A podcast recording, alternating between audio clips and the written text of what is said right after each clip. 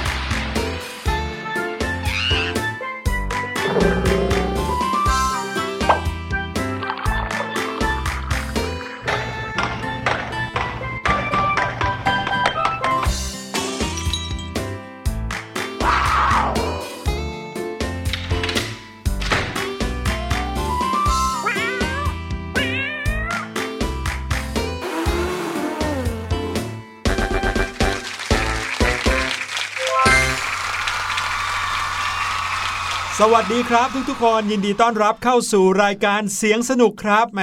เสียงต้อนรับกันอย่างล้นหลามแบบนี้ขอบคุณจริง ๆ นะครับ แล้วก็ขอบคุณที่คลิกเข้ามาใน thaipbspodcast.com แห่งนี้ครับ เราจะได้มาเจอกันพร้อมกับเรื่องราวสนุกๆที่พี่หลุยและพี่ลูกเจี๊ยบเตรียมมา แล้วก็อย่าลืมอย่างแรกเลยนะครับ ที่เราจะได้เจอกันใช่ไหมครับพี่ลูกเจี๊ยบเสียงปริศนานั่นเองครับ ใช่แล้วค่ะ เรียกว่าเป็นช่วงเวลาที่น้องๆทุกคนรอคอยนะคะ พี่หลุยเองก็รอคอยเหมือนกันค่ะ เพราะว่าทุกวันเนี่ยนะพี่หลุยจัดรายการเสร็จนะคะ ก็จะต้องวิ่งฟิวออกไปค่ะหายไปเลยค่ะ เพื่อที่จะไปเก็บเสียงทุกอย่างบนโลกใบนี้นะคะ มาฝากน้องๆชาวเสียงสนุก ซึ่งพี่ลูกเจี๊ยบเนี่ยก็รู้สึก Amazing ทุกครั้งเลยนะคะว่าพี่ลูกเจี๊ยบว่าพี่หลุยเนี่ยไปเอาเสียงทุกเสียงมาครบแล้วนะคะทำไมทำไมยังมีเสียงอะไรอีกเยอะแยะมากมายให้พวกเราได้มาเดากันทุก episode เลยเนี่ย โอ้โห พูดแบบนี้เนี่ยพี่หลุยก็เกรงเหมือนกันนะเนี่ยว่าแต่ละวันที่จะต้องเอาเสียงปริศนามาฝากน้องๆ ก็จะต้องเป็นเสียงที่น้องๆ เดากันได้ไม่ยากนะครับ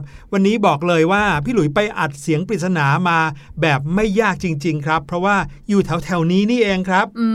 มเป็นเสียงที่น้องๆหลาย ๆ คนน่าจะคุ้นเคยกันดีอยู่ด้วยนะครับ ไม่ว่าจะเป็นที่บ้านที่โรงเรียน น้องๆอาจจะเป็นคนเคยทำเสียงนี้ด้วยตัวเองครับ หูแปลว่าไม่น่าจะยากแล้วล่ะค่ะ ถ้าอย่างนั้นพวกเราขอไปฟังเลยได้ไหมคะพี่หลุย ได้เลยครับ ไปฟังเสียงปริศนาวันนี้กันเลย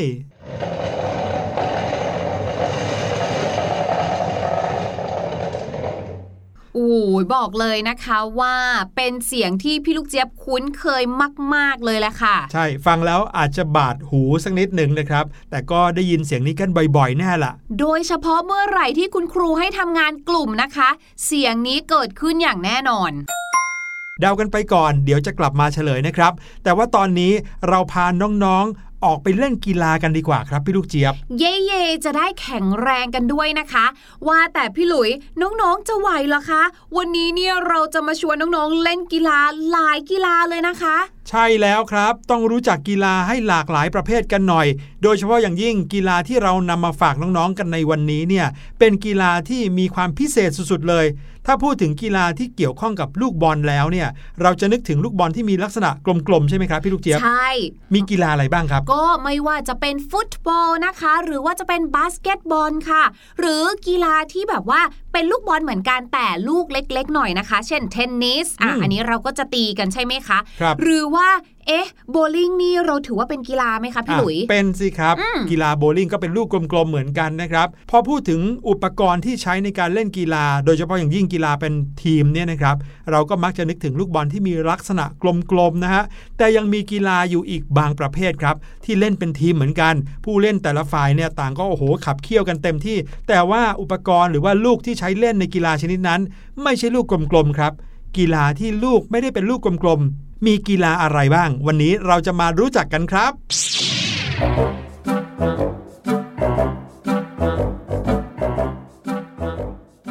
พี่หลุยค่ะเห็นพี่หลุยบอกว่าวันนี้เราจะมารู้จักกีฬาที่ไม่ได้ใช้ลูกบอลกลมอืมๆแล้ววันนี้พี่หลุยพกพาอะไรมาคะเนี่ยดูแล้วเหมือนเนื้อสดเลยเนี่ยค่ะ เฮ้ย นี่พี่หลุยถือติดมือมาด้วยเหรอเนี่ย แหมพี่หลุยไปดูมาเมื่อกี้นี้ครับพี่ลูกเจี๊ยบ ก็เห็นมันหน้าตาคล้ายๆ กับลูกของกีฬาชนิดหนึ่งที่เราจะใช้กันในวันนี้ที่เราจะมาคุยกันในวันนี้ครับพี่ลูกเจี๊ยบ อะไรกันคะพี่หลุยเราจะชวนน้องๆมาเล่นกีฬาไม่ได้มาตลาดนะ อืมแต่ว่าเจ้ากีฬาชนิดเนี้ยนะครับ เขาใช้อุปกรณ์ที่หน้าตาเหมือนลูกบอลครับ เพียงแต่รูปทรงไม่ได้เป็นกลมๆเหมือนลูกบอลหรือว่าลูกฟุตบอลครับพี่ลูกเจี๊ยบ อุ๊ยพี่ลูกเจี๊ยบนึกออกเลยค่ะ มีกีฬาอยู่อย่างเดียวเท่านั้นนะคะ ที่ลูกบอลของเขาเนี่ยแหมไม่อยากจะเรียกว่าลูกบอลเลย เพราะคำว่าบอลเนี่ยมันจะต้องกลมๆใช่ไหมแต่เจ้าลูกนี้ค่ะมีลักษณะเหมือนกับรูปไข่ค่ะ หรือว่าวงรีนั่นเอง นั่นก็คือรักบี้ใช่ไหมล่ะ ถูกต้องแล้วครับ วันนี้เราจะพาน้องๆ มารู้จักกับกีฬาชนิดหนึ่งที่ไม่ได้ใช้ลูกกลมๆนะครับ นั่นก็คือรักบี้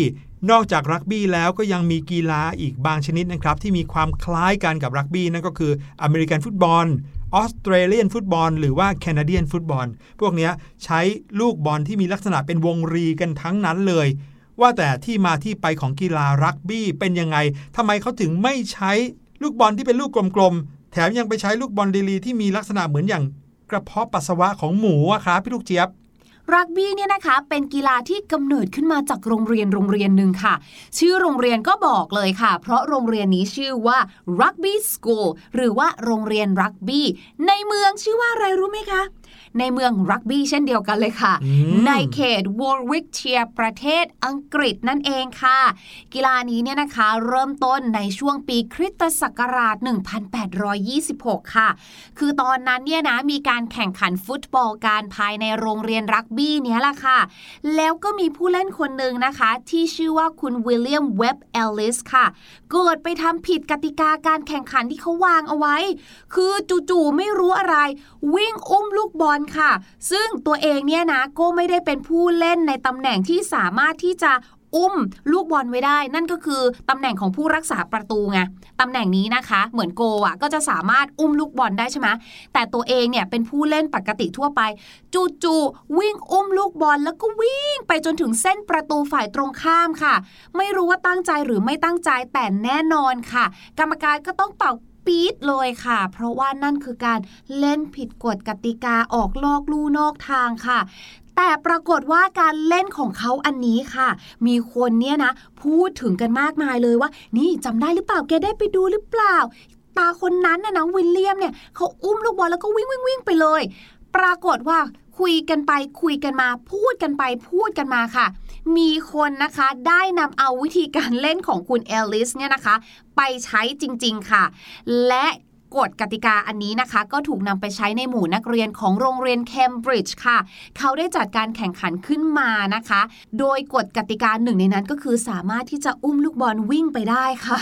เกมการแข่งขันนั้นนะคะ เขาเรียกว่า Rugby Games ค่ะ และหลังจากนั้นนะคะ ก็เป็นที่นิยมเล่นกันอย่างแพร่หลายเลยค่ะ แล้วก็ได้มีการเปลี่ยนแปลงแก้ไขการเล่นหรือว่ากฎกติกาต่างๆนะคะ มาเรื่อยๆ เลยในประเทศอังกฤษนะคะ จนกระทั่งถึงปีคริสตศักราช1823 ค่ะ โอ้โหร้อยกว่าปีมาแล้วนะ ที่กีฬารักบี้ถือกำเนิดขึ้น แล้วชื่อของรักบี้เนี่ยก็เกิดขึ้นจากสถานที่ที่เกิดการเล่นแบบนี้เป็นครั้งแรกก็คือโรงเรียนรักบี้ เมืองรักบี้ในประเทศอังกฤษนี้เองครับ นั่นนะสิ จะตั้งชื่ออื่นนี่ไม่ได้เลยนะ นอกจากนั้นนะครับกีฬารักบี้ฟุตบอลเนี่ยก็ยังเป็นต้นกำเนิดของกีฬาอเมริกันฟุตบอล แล้วก็แคนาเดียนฟุตบอลหรือว่าออสเตรเลียนฟุตบอลด้วยนะครับ โดยลักษณะของกติกานะครับก็จะมีความคล้ายคลึงกันครับ ก็คือแทนที่จะใช้เท้าเตะลูกฟุตบอล หรือว่าลูกอุปกรณ์เจ้าวงรีรีที่ลักษณะคล้ายๆ กับกระเพาะปัสสาวะหมูเนี่ยนะครับไปให้เข้าโกหรือว่าเข้าประตูฝั่งตรงข้าม ก็ใช้วิธีการอุ้มแล้วก็วิ่งไปเรื่อยๆครับวิ่งไปให้ถึงประตูของฝั่งตรงข้ามครับซึ่งผู้เล่นของฝั่งตรงข้ามก็จะต้องพยายามสกัดกั้นไม่ให้เรา หรือว่าผู้เล่นอีกฝั่งหนึ่งเขาเอาลูกวิ่งไปที่ประตูของเราได้ แล้วรู้ไหมคะว่าทำไม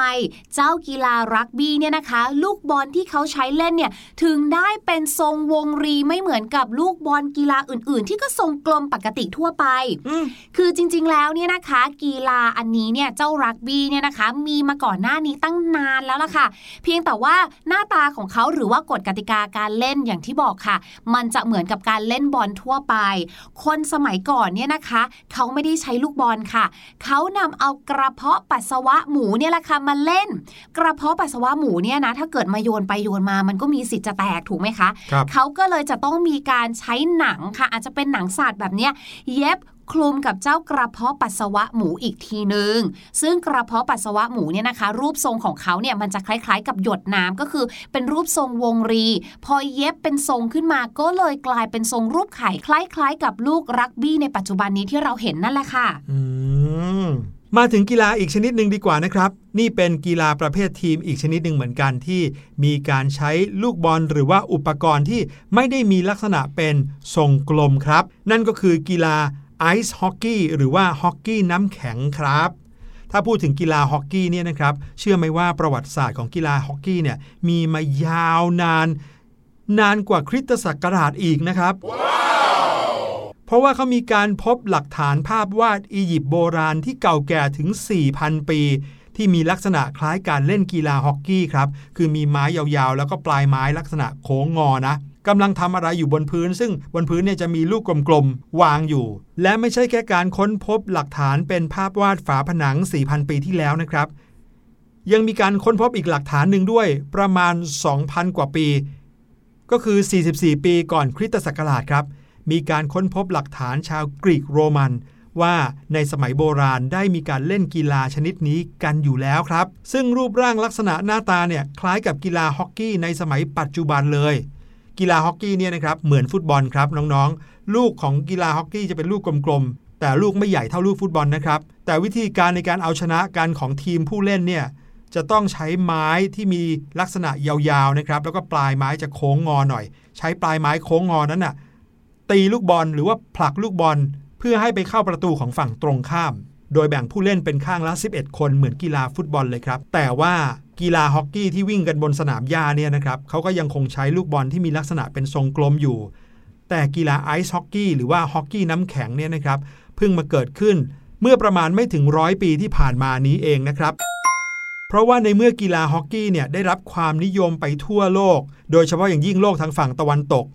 แน่นอนครับ ประเทศทางฝั่งตะวันตก หรือว่าสแกนดิเนเวียเนี่ยเขาก็มีพื้นที่หลายพื้นที่นะครับ ที่เป็นน้ำแข็งอืมเขาก็เลยต้องปรับการเล่นฮอกกี้ไปเล่นบนพื้นน้ำแข็งกันครับอืมกลายไปเป็นกีฬาฮอกกี้น้ำแข็ง หรือว่าไอซ์ฮอกกี้นี่เอง พอเป็นกีฬาไอซ์ฮอกกี้หรือว่าฮอกกี้น้ำแข็งแล้วเนี่ยการจะใช้ลูกบอลกลมๆ มันก็ควบคุมได้ยากนะครับบนพื้นน้ำแข็ง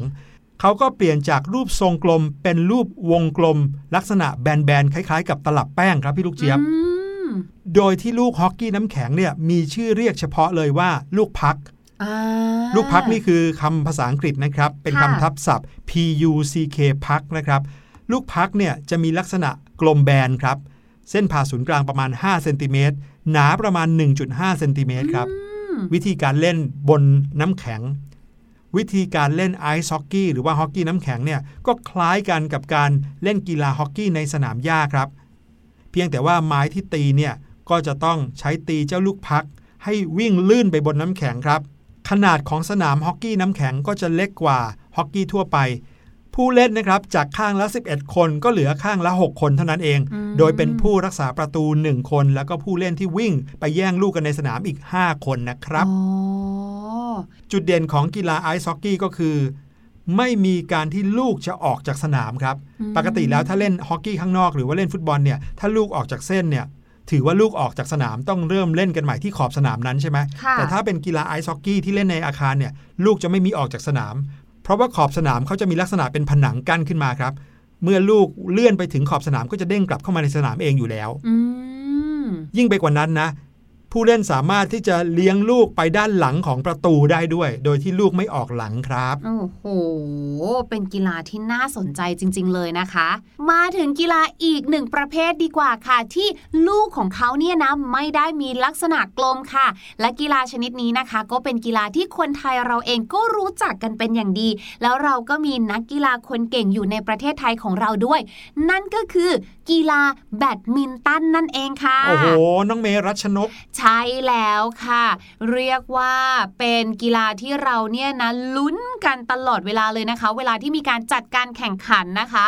และกีฬานี้ค่ะ ก็พี่ลูกเจียบว่าเป็นกีฬาที่ค่อนข้างจะเล่นได้ทุกเพศทุกวัยเลยนะคะแล้วก็ไม่ได้จำเป็นที่จะต้องอยู่ในสนามหรือว่าอยู่ในคอร์ดเท่านั้น เวลาที่เราจะเล่นกันเองในบ้านอย่างเงี้ย บางทีพื้นที่หน้าบ้านเนี่ยก็เล่นได้ใช่อาจจะไม่สนุกเท่าเล่นในคอร์ดเพราะว่ามีลมมีอะไรแต่ก็ทำให้เราเนี่ยนะคะ ได้ยืดตัวหรือว่าได้ออกกำลังกายกระโดดกระเด้งได้เหมือนกัน เห็นเล่นกันบ่อยเลยนะ พอแดดใช่ร่มลมตกเนี่ยโอ้โหก็ออกมาเล่นแบดกันหน้าบ้านแล้วถูกต้องเพราะว่าอุปกรณ์ก็ไม่ค่อยมีอะไรมากสักเท่าไหร่นะคะ และแน่นอนค่ะเรื่องราวของกีฬาที่เราพูดถึงกันในวันนี้เนี่ยก็คือให้ความสำคัญกับเจ้าตัวลูกบอลที่เราใช้เล่นใช่ไหมคะ ซึ่งลูกที่ใช้ตีกันในกีฬาแบดมินตันเนี่ยนะคะ เราเรียกกันว่า ลูกขนไก่นั่นเองค่ะอืมทุกคนใช่คงจะรู้ดีกันอยู่แล้ว แต่ว่าค่ะเจ้าลูกขนไก่ หรือในภาษาอังกฤษที่เขาเรียกกันว่า shuttlecock เนี่ย น้องๆ ชาวเสียงสนุกรู้หรือเปล่าว่ามันมีที่มาที่ไปยังไง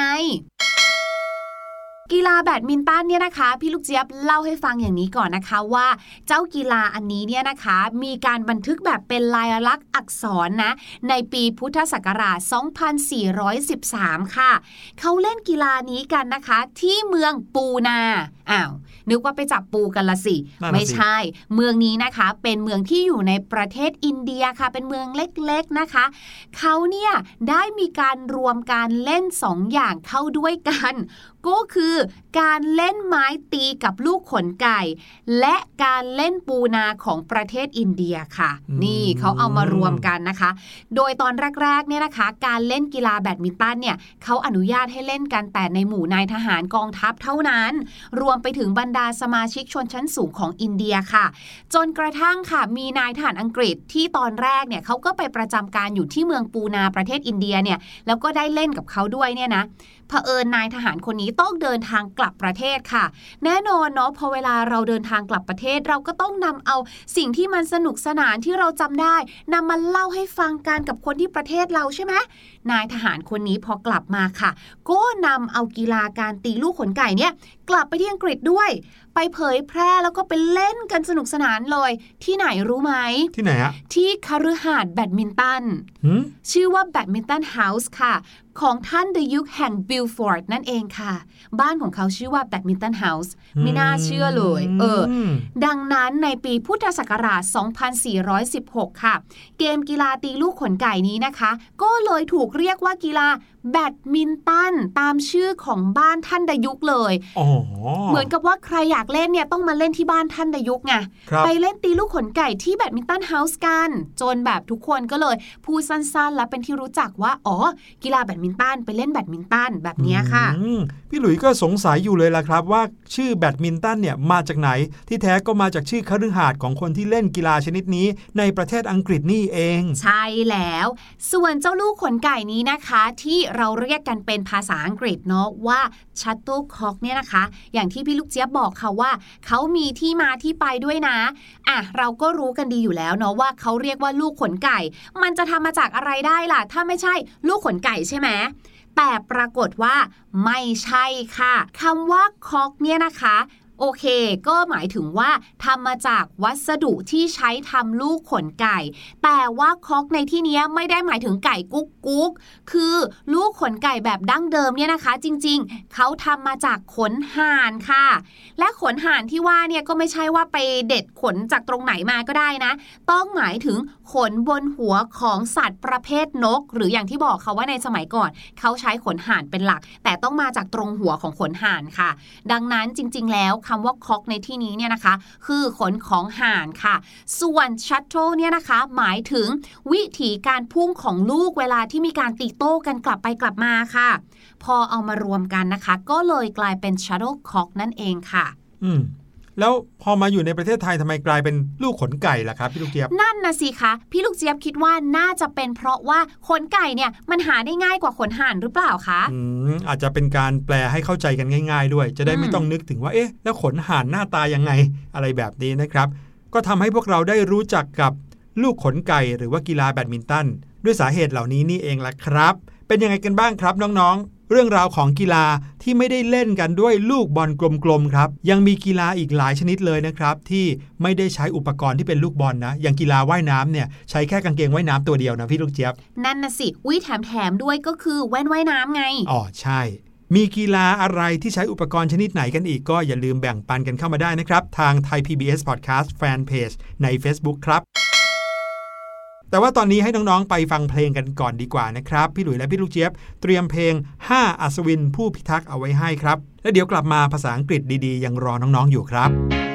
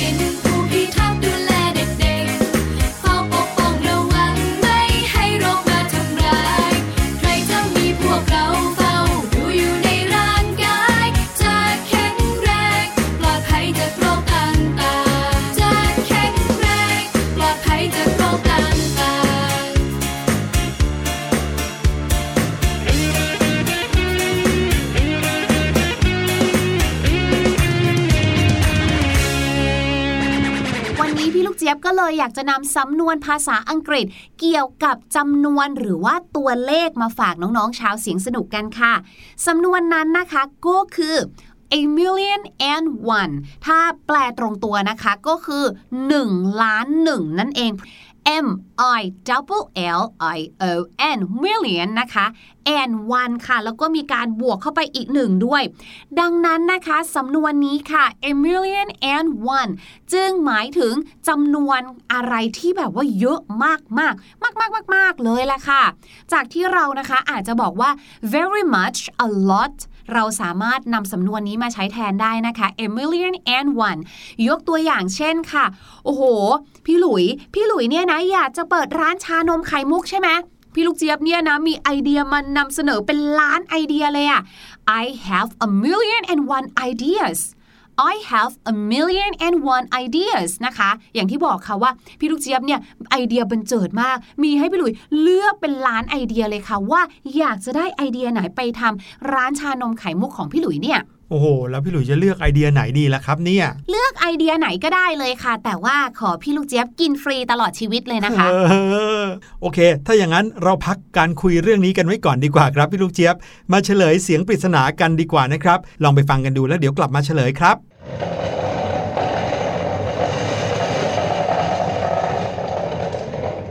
เสียงปริศนาในวันนี้คือเสียงของการลากเก้าอี้นั่นเองครับ วันนี้รายการเสียงสนุกหมดเวลาแล้วนะครับ พี่หลุยและพี่ลูกเจี๊ยบขอลาน้องๆไปก่อนครับ episode หน้าเราจะมีอะไรดีๆมาฝากก็อย่าลืมติดตามกันนะฮะ วันนี้ลาไปแล้ว สวัสดีครับ สวัสดีค่ะ สบัดจินตนาการ สนุกกับเสียง เสริมสร้างความรู้ในรายการ Oh!